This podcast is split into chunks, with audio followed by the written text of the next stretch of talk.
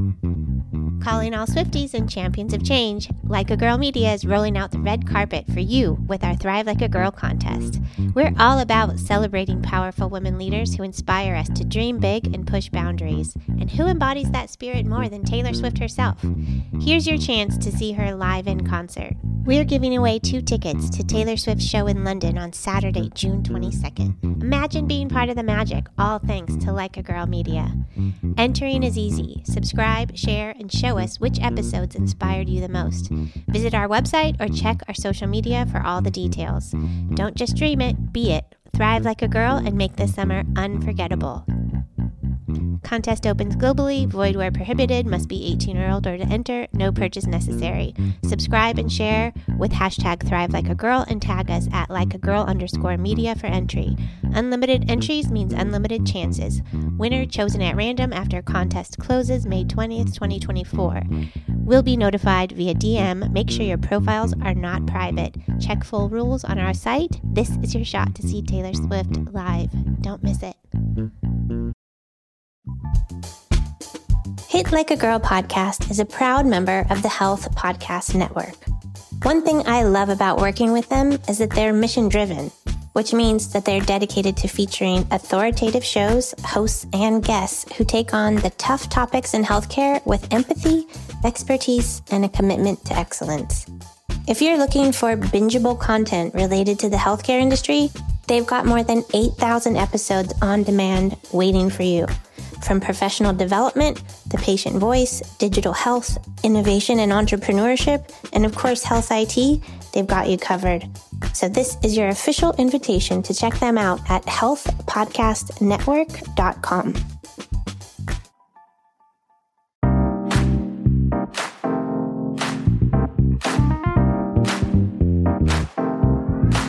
Hey there, and welcome to Hit Like a Girl Pod. More than just a podcast, we are a community dedicated to lifting the voices of women in healthcare and health IT. With each episode, we bring a new expert in her field, not only to share her contributions, but also information about traveling down her career path and how to get her job. I'm your host, Joy Rios. This season, Cherise Maynard is joining me as my co host. We hit the trails all summer long and are bringing our best conversations with women from the field, sometimes literally, to you.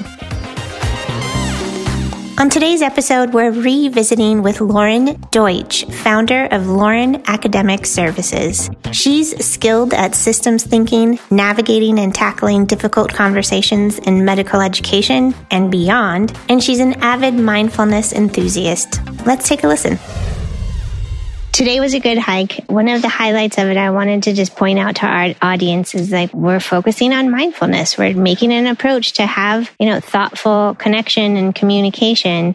And Lauren did a really great job of, you know, of leading an exercise just to, for all the women to start be intentional yeah. and thinking about how can they move forward by solving a problem and like being part of the solution. Right. Do you want to maybe recap a little yeah. bit of that? I don't think we have time for the whole thing, but sort of it's just, just in brief. I think sometimes we feel a pressure to solve the whole problem. And I think the goal for today was to be intentional about saying like what part of this can i either you know be part of or own? But i don't need to own the entire solution. And i think that whole idea of community and collaboration and coming together is it's more meaningful when you're not trying to solve it on your own. So the impromptu was to just be intentional in our hike and kind of sort of focus on one component of what we can solve for or that we can address and um, and go from there. Yeah, Great. and component of anything, right? Right. Right. It, it didn't have to be like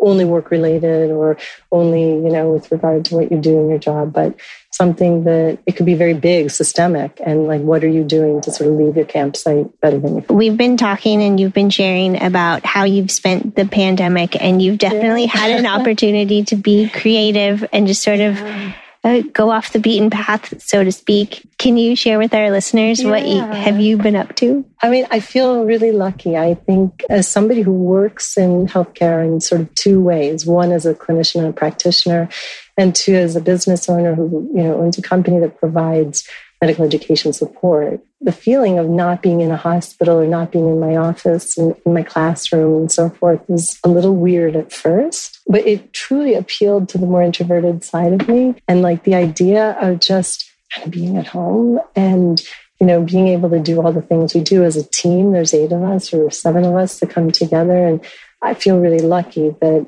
during the pandemic, we got to be at home. And what it led me to think about was like living in the Midwest where it's a little dark and gray day after day. So, what can I do to enliven that?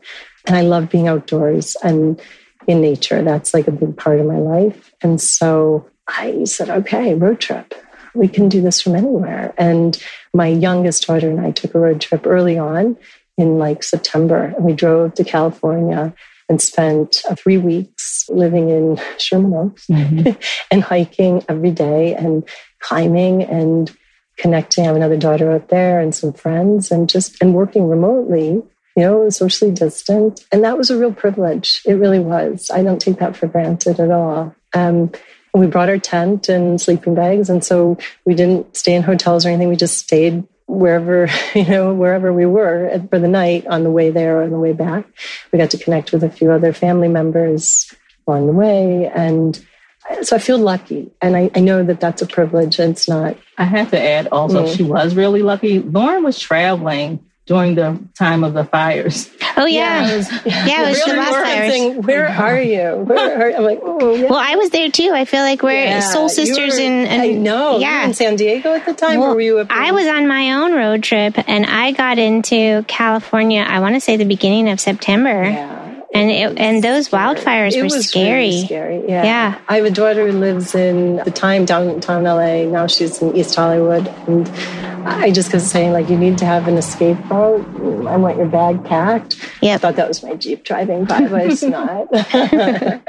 and that was a big deal. Again, I think it really impressed on me the you know something that is thematic about just life is short. Yep. And you don't have always the opportunities you think you're going to have down the line. So carpe diem, right? Seize the moment and be in the moment, live in the moment, and be planful and be respectful, but but take advantage of an opportunity. yeah. not be fear so fearful. You know, it struck me around the same time, the same things. I was staying at my sister's house and one day the wildfires and the smoke from the wildfire. She's in San Francisco. And oh, it was the oh, sky. Was the yeah, sun didn't rise. No, the uh, sky was filled so, and it was orange all day, and it felt so apocalyptic. And I and it was one of those like, you know, come to Jesus moments it, of I like, know. this could be it. I know. And how are you going to go forward?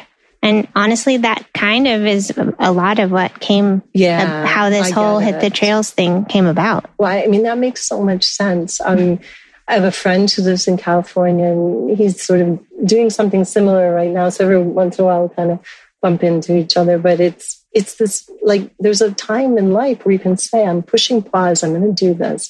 Some of it's self care, some of it is adventuresome. You know, it's just being outdoors and being in the moment but it's also connection. That's right. You know, and being open to like, you meet a lot of people on the road and not everyone is open to being met. and, you know, so you kind of pick and choose. But I have made some unbelievable friends out yeah. here. Like I really have. And so I'm sort of on my second or third stint, I guess. Mm-hmm. This was like a, a five week stint that I went back to Chicago for five days and then came when I out here to pick up my car. And it's a little addicting, isn't it? Oh God, yeah, yeah, yeah. But also graduation. Yeah, but I also think, in in addition to self care, there's a piece of community care about it. Yeah. And it's like, oh, how can I be there for somebody else? And how can I show up for somebody else? Well, and, and that's why coming here was so important. Like when Cherise was like, we're going to be in Phoenix. And I thought, I'm going to be in LA. I I have to go east. I actually do have to drive home back to Chicago. Yeah.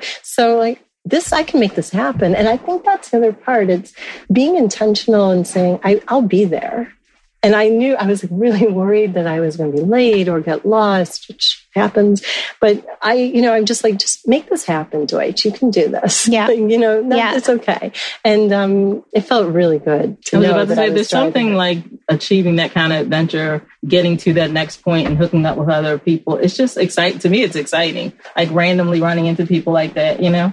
Well, and also, so Sharice and I actually have had some road trips. So mm-hmm. we drove from DC to Chicago. That's right. What was that a year, a year and a half, yeah, two years? It's been almost two years. Oh my God. Yeah. And that we didn't know each other that right. well. We knew each other well from video conferencing for yeah. a while. Mm-hmm. But I'm like, okay, well, I'm driving back to Chicago. And she's like, you want someone to drive back? I'm like, totally. so it was awesome because we got to like you know, bond, mm-hmm. of course, and, and we worked, and mm-hmm. it was really nice. It really was. Yeah, so it was. it's you know, Sharice doesn't live around the corner, and it's like what a cool thing. I get to meet her here in the West. Like, well, awesome! And that's the part that I think is really special because you think like, how does this work? But at the same time, it's when you have stronger relationships with the people that you work with yeah. and in your yeah. community, you're likely going to do better work. A hundred percent. Yeah. I mean, I I think that you make an interesting point, Joy. I think the relationship component or the relationship based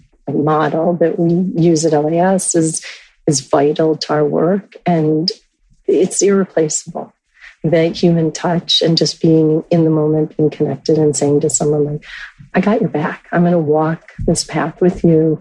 And, you know, in our line of work, that sometimes is it's scary because the person we're walking that you know down that path with is someone who has struggled perhaps mm-hmm. academically and in med ed and you know is confronting a lot of challenges so let's back up for a second because for folks for our listeners who didn't who haven't heard your episode and yeah. don't know exactly what you do yeah let's talk about what is your piece in the yeah. healthcare puzzle yeah. like so again i always think in the simplest way it's where do people get stuck in their learning and for all kinds of reasons. But our focus at LAS is is really in, in medical education. It's around representation and inclusion and really removing the obstacles that exist in medicine, but in med ed specifically for underrepresented students. And, and so we really kind of walk through all facets of that, starting with medical school through residency, fellowship, early career physicianship, and a lot of the work we do is around preparation, let's say, for board exams and so forth. But it's about making decisions. It's about clinical reasoning. It's about how we help support people building confidence in their narrative and in their decision making. So it's for students that are going to be going into medicine. They're not there yet. Some are. Some of them are. Yeah. Some, some, of them are. So some are residents, some are fellows, some okay. are early career in physicians who have board exams for board certification and maybe they've taken them and have underachieved and they are remediating or they know that they're concerned about taking a test, high stakes exam, whether that's clinical like an OSCE or whether that's a written exam. Gotcha. And so a lot of the work we will do is around the preparation for that. It's it's teaching people to learn how to learn in a sustainable way and not to cram, not to kind of, you know, so it makes it sound like we're a tutoring company, but we're not. It's a very process oriented, relationship based approach to both curriculum design and then teaching. And I think during the pandemic, I'll put that plug in. And I think what we do works really uniquely well because so much of it is around differentiated learning and teaching. So it's it's really individualizing an approach, even if you're doing it in the aggregate, even if you're teaching to a group of 200 students, there are ways to really take a premise like I have 200 students who have to get through an exam, but individualizing that and teaching students how to, at a metacognitive level, how to be aware of how they learn and how they retain information, because that's what gives them in a lot of ways, I think the confidence to make the decisions they need as doctors. Right.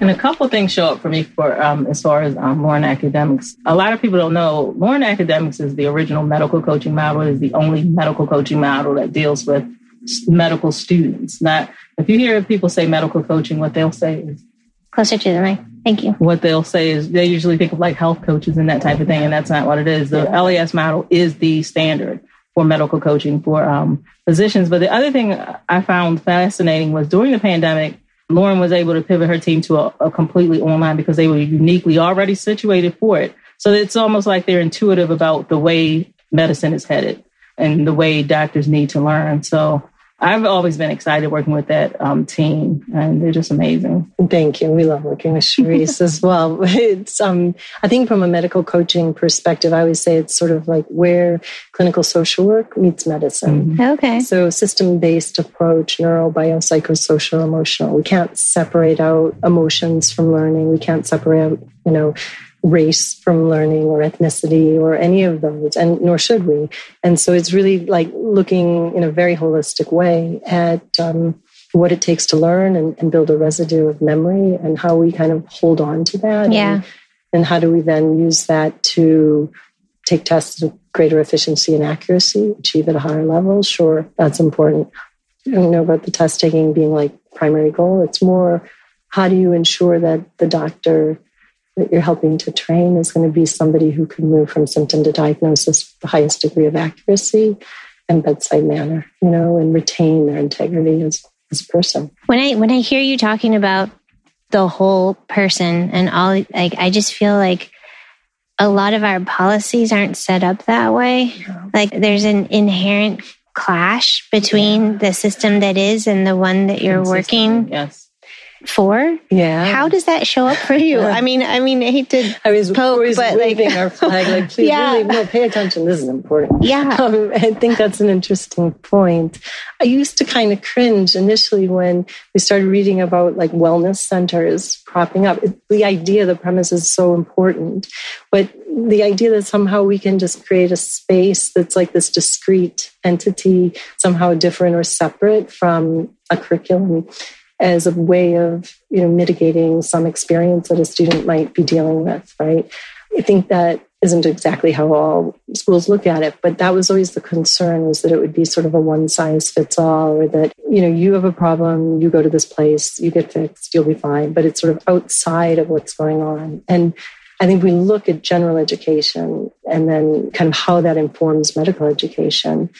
As educators and as a clinician, I think we have to think well, one, we have to look with better eyes, as I mm-hmm. said, but we also have to be really sensitive to the fact that people don't learn in a vacuum. It's not like you're, you know, sort of saying, I'm going to draw this line or this box right here, go sit in that, you're going to be better. And, and then come back and now you're fixed, right? No, it's about saying to educators, to professors, to faculty, what do we need to do to embed implicitly in the curriculum an understanding that we have to make room for all kinds of narratives. We have to make room for having conversations that sometimes are really tough and sometimes so challenging to have but need to be had in order to move you know forward and so it's i think you're right i think sometimes education is it is set up almost like to clash with that but i feel like that is our mandate i yeah. just feel super clear that you know, the leave your campsite better than you found it part means that we have to have those really tough conversations and be willing to, you know, be willing to step in it. So, so that, yes, okay. So that gives me another question around you must have learned a lot around having difficult conversations and getting comfortable yeah. being super uncomfortable. What a perfect segue. I was about to tell her, could you please tell her about the firesides at five? yeah. Last summer, I mean, when we all went into lockdown, Lauren had this amazing idea to bring the conversations that are afraid to be had in medicine a way to bring them to the forefront in a way that could be actionable. And she did this amazing thing with these fireside chats, and I'll let her tell you about them. So, Fireside 5 is a Denver based company, and they are interested in having conversations that bring people together for community purposes, connection, but really like also around social justice mm-hmm. and equity and inclusion. And so we teamed up with them and we asked, okay, here are the reasons why people come to LAS, you know, the medical students, the fellows, the residents, and so forth. The majority of the students that we provide support for are students who are incredibly bright, dedicated to what they're doing, and so forth. Oftentimes come from backgrounds that are underserved, underrepresented, in medicine, in medical education, typically minority background. And the idea is that I guess have a conversation at a at maybe a, a bigger level than what we can do one on one. So we worked with Fireside of Five, and we basically picked five different conversations that we wanted to have. that I invited current and past medical students, nurses, physician assistants, doctors, fellows deans, and we had a really a cool representation of people, and it, it just I'm going to say almost unfortunately, sadly, it coincided with Black Lives Matter. Mm. And it was also a real inflection point Mhm. because we were having conversations that were already really challenging to have. And then this, you know, incredible experience sort of took over in our country. And I had a student, previous student who was a resident at Penn who we collaborated together and worked on a piece on Black Lives Matter. And he, he did a wonderful, wonderful Dr. job. Bonner, yeah, Um. Yeah. So uh, just sort of looking at spheres of influence and thinking about what are the conversations that we need to have and what do we have to be willing to do. And so, you know, somebody who's white, it's our responsibility, period. Yep. And that's the end of the, that's where it stops. Full stop. Yeah. Right. And Yeah. so full stop. And so, you know, Charisse knows because in our company, we're so focused on equity and representation. And I like the fact that we have an incredibly diverse group Yeah. whom we work with. I think That it's is a very diverse group. It is, and it's unique, right? It's women Our team checks more boxes. We do. I mean, it's. I feel really proud of Right. this, right? because It's- it's organic. It's not like anybody went out to seek out these people. It just happened. Right. I mean, more people in the company are either Black, African American, Latinx. We have, you know, representation, Queer. queer representation, Male. and One male. I mean, Token he's male. The so- male is in the minority in the company. He is. He's he's an aw- and Quaker is awesome. And he's brilliant. Yeah. just brilliant. But it's done in in an intentional way. It's not to say that you know I wouldn't hire people who are white or I wouldn't hire somebody who's straight or I would, it, isn't that and, right. But it just happens that that we're really open and we have we have clear boundaries, but we are a very open team. Mm-hmm. And the idea is that we know what we're we know what we're working toward and we understand how controversial it can be in Yeah. medicine and how uncomfortable it can make people feel. I always say just take the, you know, just say it. Like it's better to put it out there instead of having the elephant in the room. And Yeah. it's better to deal with it and address it. It's always better to be invited to have a seat at the Mhm. table than not. Well, and it sounds like you're actually starting a lot of those conversations with intention Yeah, and like opening the door, Yeah. like, okay, we're about to have a difficult conversation, Right. everybody. Right.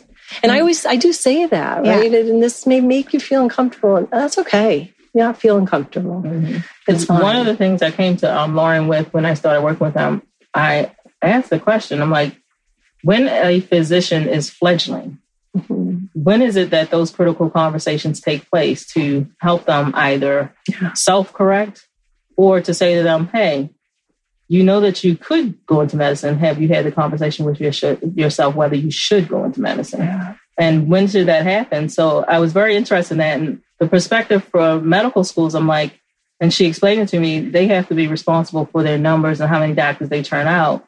Those conversations might not look the same as they would to somebody who cares that, that we need to make a doctor. you Right. know? what Sharice is referencing is, you know, if there is sort of chronic underachievement, let's say on board exams or licensing exams, and you know, the question is, at what point do you say, wait a minute, are we doing a disservice for this student or this individual, either by just continuing to move the line out, or are we doing a disservice by saying, well, what else can we do? Do we need to look at this from a different perspective? And like I said, you know, tilt your head a little bit or look with better eyes. And I, I do think sometimes the solution is not always straightforward. Sometimes Mhm. it isn't. But a lot of times it is. Some it's about just being willing to put something forward and say, maybe we have to talk about the reality here, right? Is this the right fit at this point? And what does it look like if it isn't? Well, I keep thinking about how do you even go bigger? Because your cog in the wheel, so to speak, is to work on the doctor side of things, making sure that the Mhm. doctors themselves are who they need to be in order to Mhm. do the job that they need to do. But what about the system that they're placed into? Oh God, I know.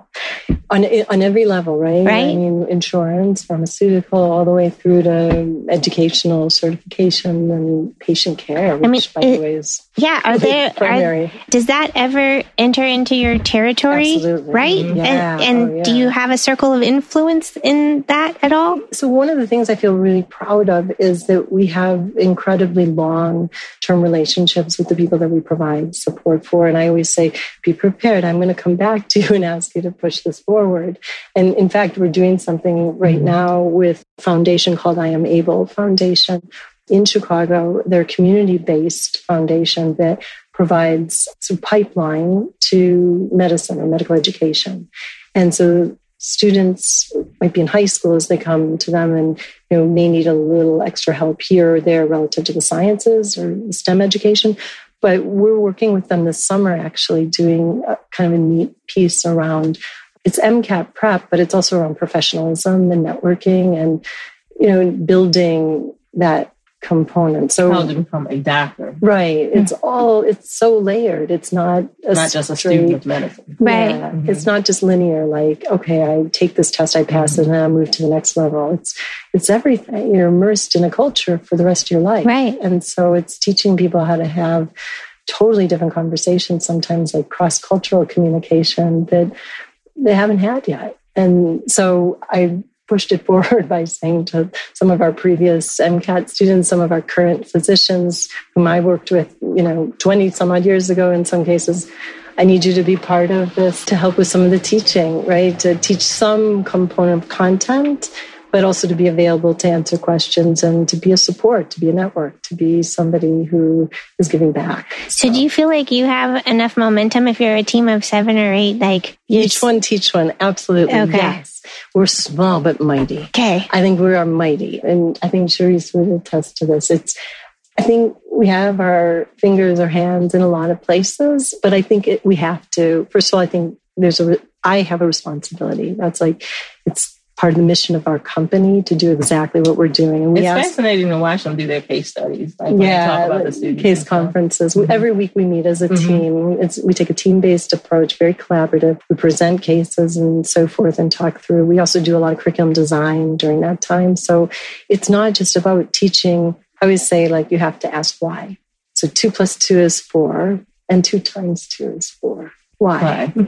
right? And if you can't explain that, that's a problem. You should know that. If you're a mathematician, you should, should certainly know it. But the same is true in medicine. If you're able to move from symptom to diagnosis and come up with differentials or to know what the treatment, the intervention is going to be, but you don't know why, ah, you've missed something. And if you can't explain it to the person who doesn't have the science background, then you have an even bigger problem mm-hmm. because that means your bedside manner is going to be completely off. So that I think is the responsibility we have. And I think we're, like I said, small but mighty. I think, you know, we work with a significant number of residency programs and fellowship programs. Mm-hmm medical schools and physician assistant programs. And it's cool because we get to explain this exact thing to them this narrative, this idea of each one teach one, push it forward, leave the campsite better than you found it. I think that's how change occurs. Yeah. I think that when people think that they don't have power as an individual, hmm. uh, that yeah. there's such huge breakdown there. It's like how much yeah. difference can one person make? And when you really know that, yeah. then I think that you get inspired to do more and be a bigger, make a bigger splash. Yeah, I, I agree. We are talking today on the path and this idea of, you know, bravery versus bravado. It's, it takes a lot of courage sometimes mm-hmm. to walk into the meetings that I walk into. Absolutely. I can imagine. I always go, man, how did I get here? Yikes. you know, I'm but I'm like, sure insulted by what they said. I'm like, go back in there and tell them. yeah. You know, I mean, some, sometimes they're really hard meetings. And, you know, a lot of the work we do is in advocacy for sure. But I think at the end of the day, it's like, be willing to do that. Be willing to have the uncomfortable conversation, even if it's, you know, even if it costs you something else, right? Mm-hmm. But if it's, if this one student or these individuals are going to become better physicians for it, it's worth it. It is. I think that's where we have to do better than than sometimes what we do. Yeah. I think one of the important things that Lauren and her team are able to do, which you know, sometimes I think they underestimate how powerful and how useful it is, is that they can uncover stuff. And re- we just had this conversation about for um, individuals from marginalized backgrounds, the CARS portion of the um, exam that they take yeah. is a huge deal. They tend to not do well, but we, the they are able to identify why that population doesn't do well on that exam. No one's ever done that before. Yeah. Because if you can solve that problem, you can solve so many problems in medicine. Plus, we got to write a really creative curriculum for it. Mm-hmm. So that's the cool part. So the critical analysis and reasoning section can be very, very challenging for all for all students. Mm-hmm. But in particular, we're finding is the students, at least with whom we're working, we're finding that there seems to be a subpopulation of students for whom that section on the MCAT, which really is the verbal reasoning section, it's really where you demonstrate your decision making is the area where the scores are the lowest. That has huge implications, not just for MCAT and entrance to medical school, but has huge implications as a physician. Mm-hmm. Because how we move from symptom to diagnosis and how we make clinical decisions requires decision making. Literally. Yeah, you score low at that point. It has implications for every board exam thereafter mm-hmm. and all the clinical. They can estimate how well you're going to do yeah. on a exam, you're not going to take the three years just by what yeah. you do on MCAT. Oh, wow. No one else can do that. Wow. Mm-hmm. Yeah, we have a lot of metrics. We got really geeked out and interested in the numbers, and yay for us, because we do know what two plus two is, and we know why it is the same as two times two. Anyways, um, point being, our metrics tell us something really important. And we can look at ACT and SAT number of times students taken a particular standardized exam. It tells us something as well as their narrative right? Neurobiopsychosocial emotional information that tells us something about how that individual learns. And there ultimately are high correlations. Number n is equal to a high number, high enough number here statistically that we're like, cool, we got mm. it. Yeah, this has predictive value. I'm so glad to know you. I yeah, I'm so glad to know yeah. you too. Can you imagine taking a broken person like a student that comes to Not broken, out? just very challenged by an experience that mm-hmm. did not go the way they had intended. Right? Yeah. And underachieving and just feeling like they're at the end of their rope and then comes in and come out of with a new perspective. Like the doctor, she worked like Dr. Amana. And, you know, they always say, like, I can't believe where I was and where I am because there's a breakthrough that needs to happen. The aha moment. Mm-hmm. Yeah. But it's so cool. Like, we get to watch that. Mm-hmm. Well, it sounds like the work you're doing is not only very rewarding, but also very impactful and making a huge difference. And like you're like yeah. being the change, which and, and yeah, and it's our motto, more, right? Yeah. So little by little, little, the bird makes its nest. I love it. Step it. two as a fist on me, and mm-hmm. that part is like that's the real deal. It's you got to roll up your sleeves and get you know get in the muck it's not a straightforward path. It's not going to be easy. Sometimes my, you know, mess is like exactly where it is. Sometimes you got to make the mess so that you can clean it up. It's exactly yeah. right. And so I, you know, I think what we're doing is we're also bearing witness to some of the narratives that are our future doctors, and we're, you know, we're we're placing a premium on those narratives, and we're saying that's really important. Mm-hmm. That's actually what's going to make you an amazing physician it's not the fact that you had difficulty taking this one test this one time. Right. You know what? Guess what? How many of you walk mm-hmm. into your doctor's offices and say, What did you get on step one? Yeah, right. No, you don't no. ask that. And it would be weird if you did. Mm-hmm. So, but the question you want to know is, you know, what are your diagnostic skills like? And will you be there for me in the middle of the night if something really goes awry? And who do I call? Mm-hmm. And if the doctors that we're helping to train are able to do that, they get it, they know how challenging something can be, and they're willing to kind of roll up their sleeves, so to speak. Yeah. Then to me, we've done our job really well. So, yeah. Well, I feel like we could sit here and talk all day, but I'm watching the sunset yeah, over this beautiful so desert pretty. mountain. I feel like we should wrap up. Yeah. But yeah. so, Lauren, if people want to follow you and yes. connect with you, what is the best way for okay. them to do so? So, Therese is going to help me with this because I will absolutely mess it up. But first of all, we have this really cool website, right? And so Loren that's Academic. at lorenacademic.com, L O R E N. It's brand new. It is. Oh, I'll check it out. Mm-hmm. So I'm spelling it L O R E N A-C-A-D-E-M-I-C okay. dot com, right? And then we have a few handles. We have a Twitter handle. Uh-huh. L-A-S underscore, I-N-C. Okay. Mm-hmm. Uh-huh. And then we have also on Facebook, we're Loren Academic Services. And, and Lauren LAS1 is her um, handle on Twitter. Okay. Yeah, and I have a personal handle. And then we have Instagram. Mm-hmm.